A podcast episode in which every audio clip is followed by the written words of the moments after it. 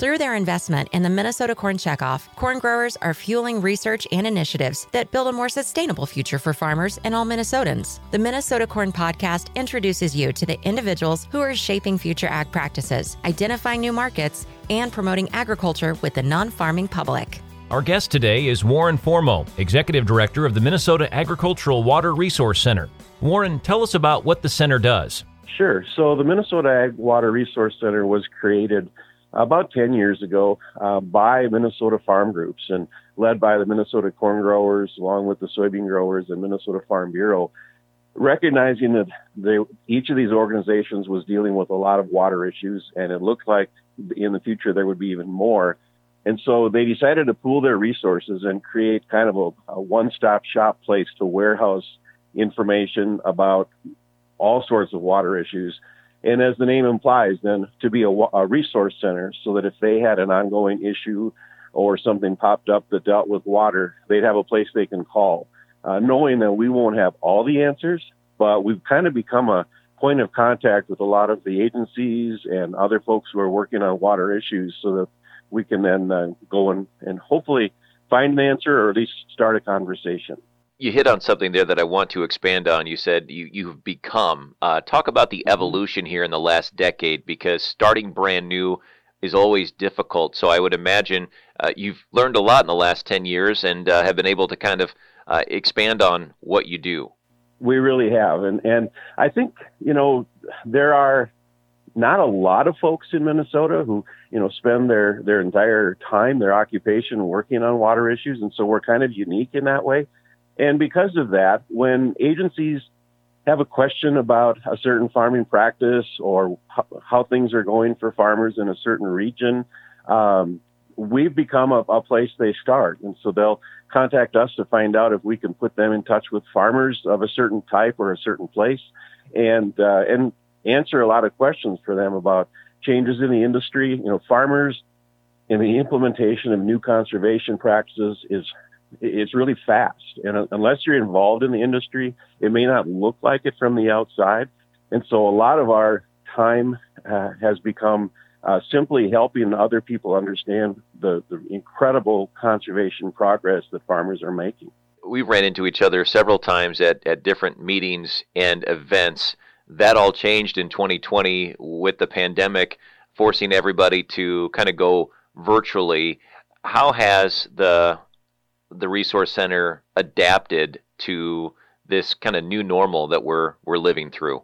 Yeah, it's been a big change for us, and and as it has been for many people. And you know, I would have to say that it's been um, largely maybe early on something we weren't really geared up for.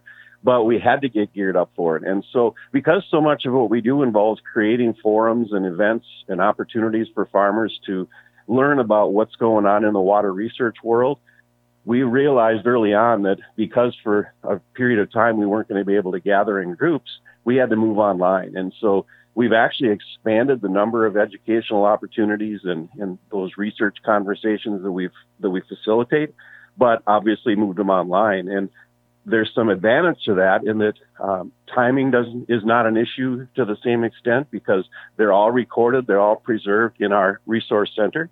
And so if folks want to go back and see what we've been uh, talking about over the last several weeks or months, they can just go to our website and or, and or our, our Facebook page, and they can watch videos of those past events. You mentioned early on that the center was was kind of um, formed by farm groups in the state, and I want to ask about the Minnesota corn growers uh, because they have an innovation grant program that I think really speaks to a lot of what you're doing, Warren. Uh, if you could just kind of share your thoughts on on these different projects that you're familiar with and, and the impact that they're having?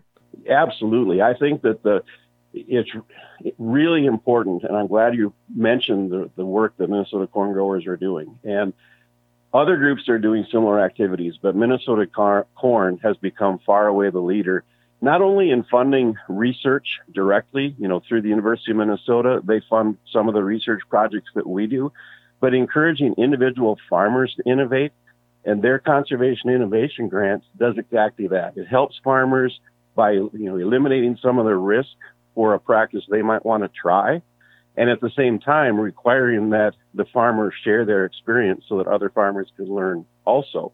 And some of the events that we do, we actually build them as outreach activities so that those innovation grant participants can share their story.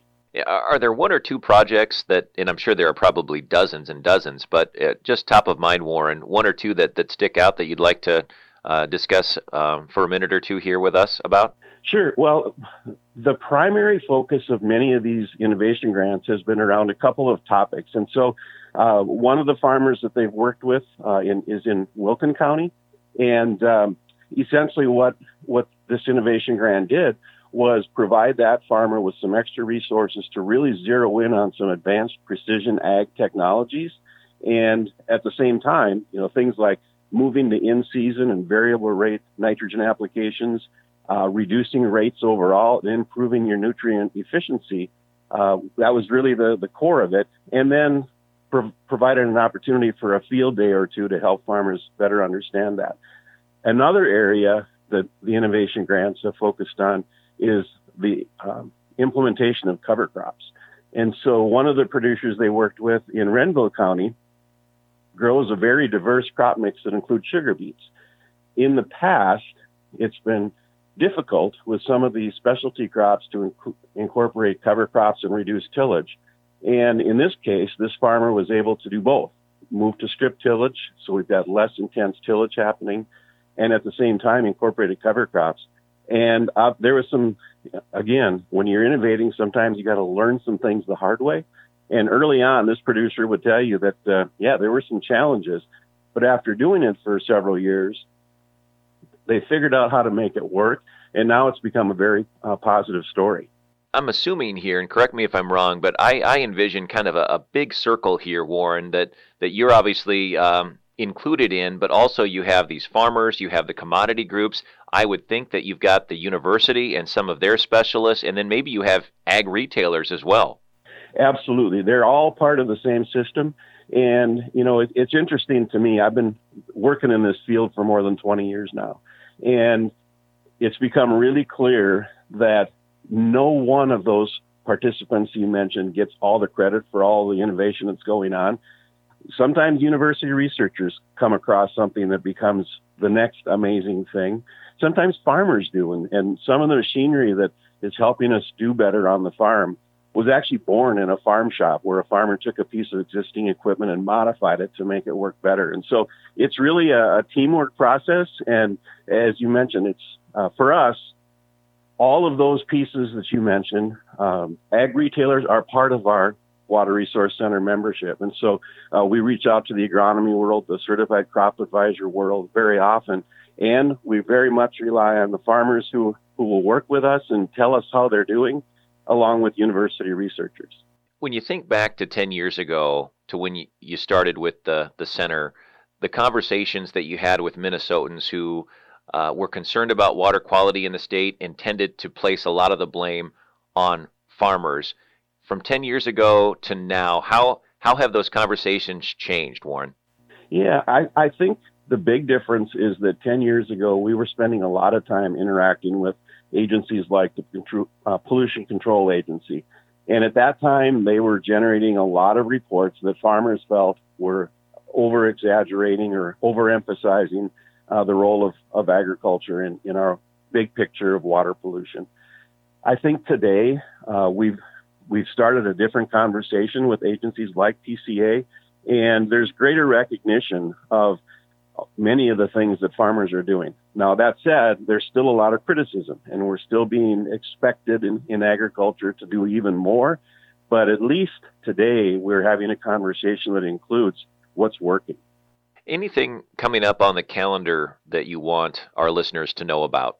Yeah, I think uh, as we talked about earlier, uh, we've had to move our activities online. And Many of your listeners will be familiar with our nutrient management and nitrogen management series, which are two events that we've put on each February in recent years with the University of Minnesota uh, to highlight the newest research on those two topics. And this year, those two events will happen. This will actually be our 13th annual nutrient management conference. It will be on February 16th. And our sixth annual Nitrogen Management Conference will, will be on February 9th. Both of those events will be via Zoom this year. Both of them will be recorded. And so farmers can either register at our events page on our website to learn more information about them and participate in real time on those dates, or they can come back afterwards and watch the, the events at their leisure.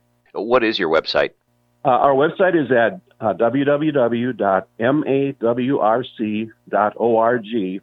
And I think for most of the listeners interested in these events, they'll want to go right to our events page and they'll see a summary of upcoming events. And then for those events that have happened in the past, they can click on links to actually view the recordings. Anything else that you want to make sure we talk about today?